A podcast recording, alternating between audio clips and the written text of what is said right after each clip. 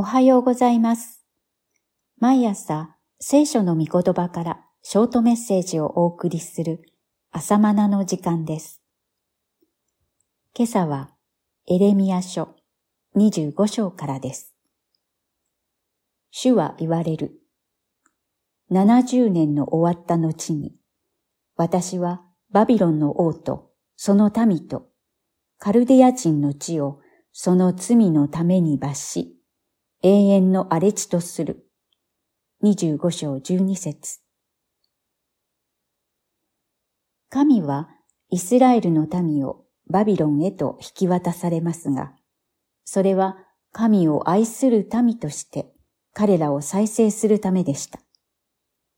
神の目的は明確です。謙遜と従順の民を得ることです。言い換えれば、誠の礼拝者を得ることです。そのような民が暮らす世界こそ、天にふさわしい世界であり、秩序だからです。そういうわけですから、神はバビロンによってイスラエルに死をもたらされましたが、それはそこから新しい命を得るためです。この地は、すなわちイスラエルのこと。皆滅ぼされて荒れ地となる。そしてその国々は70年の間、バビロンの王に仕える。25章11節ことになるのですが、やがて70年を経て回復するのだと主は語られました。感謝すべきかな。我らの王は憐れみ深い神です。そして回復なさる神です。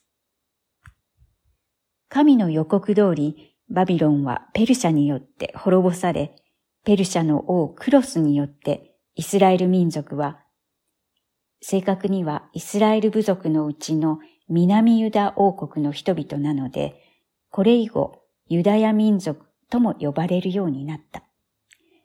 約束の地に戻ってきたのです。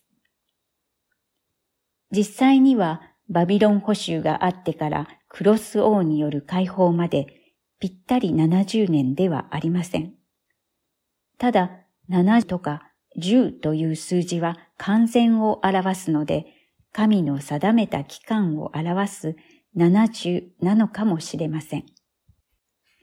また、第二次補修の直前にバビロン軍によって完全に包囲された日が記録されていますが、BC589 年テベルの月の10日です。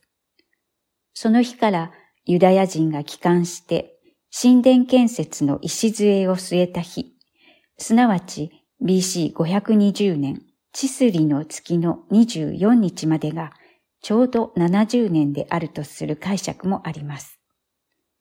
注釈です。バビロン軍がエルサレムを包囲した日、列王記下25章1節礎を据えた日、破壊書2章15節から19節いずれにせよ、神は御言葉の通りをなさいました。これが偶然ではなく、神から出たことであることが明らかになるためです。この25章の後半は、バビロンの滅びの予言と諸国の滅びの予言です。神の憤りの葡萄酒の杯と表現されていますが、この杯をすべての国々は飲むことになるのです。神の見怒りの道具としてバビロンは用いられたに過ぎません。神の民イスラエルに勝利したとしても、本来なら謙遜であるべき勝利です。なのにバビロンは自分を神のようにしておごり高ぶったがゆえの裁きです。その裁きはペルシャの勃興によって実現しました。しかし、他の諸国については実現した部分もあれば、そうでない部分もあります。これは終末、すなわちヨハネの目視録に予言されている大観難の時代のこと実現することであろうと思われます。以上です。では、また明日。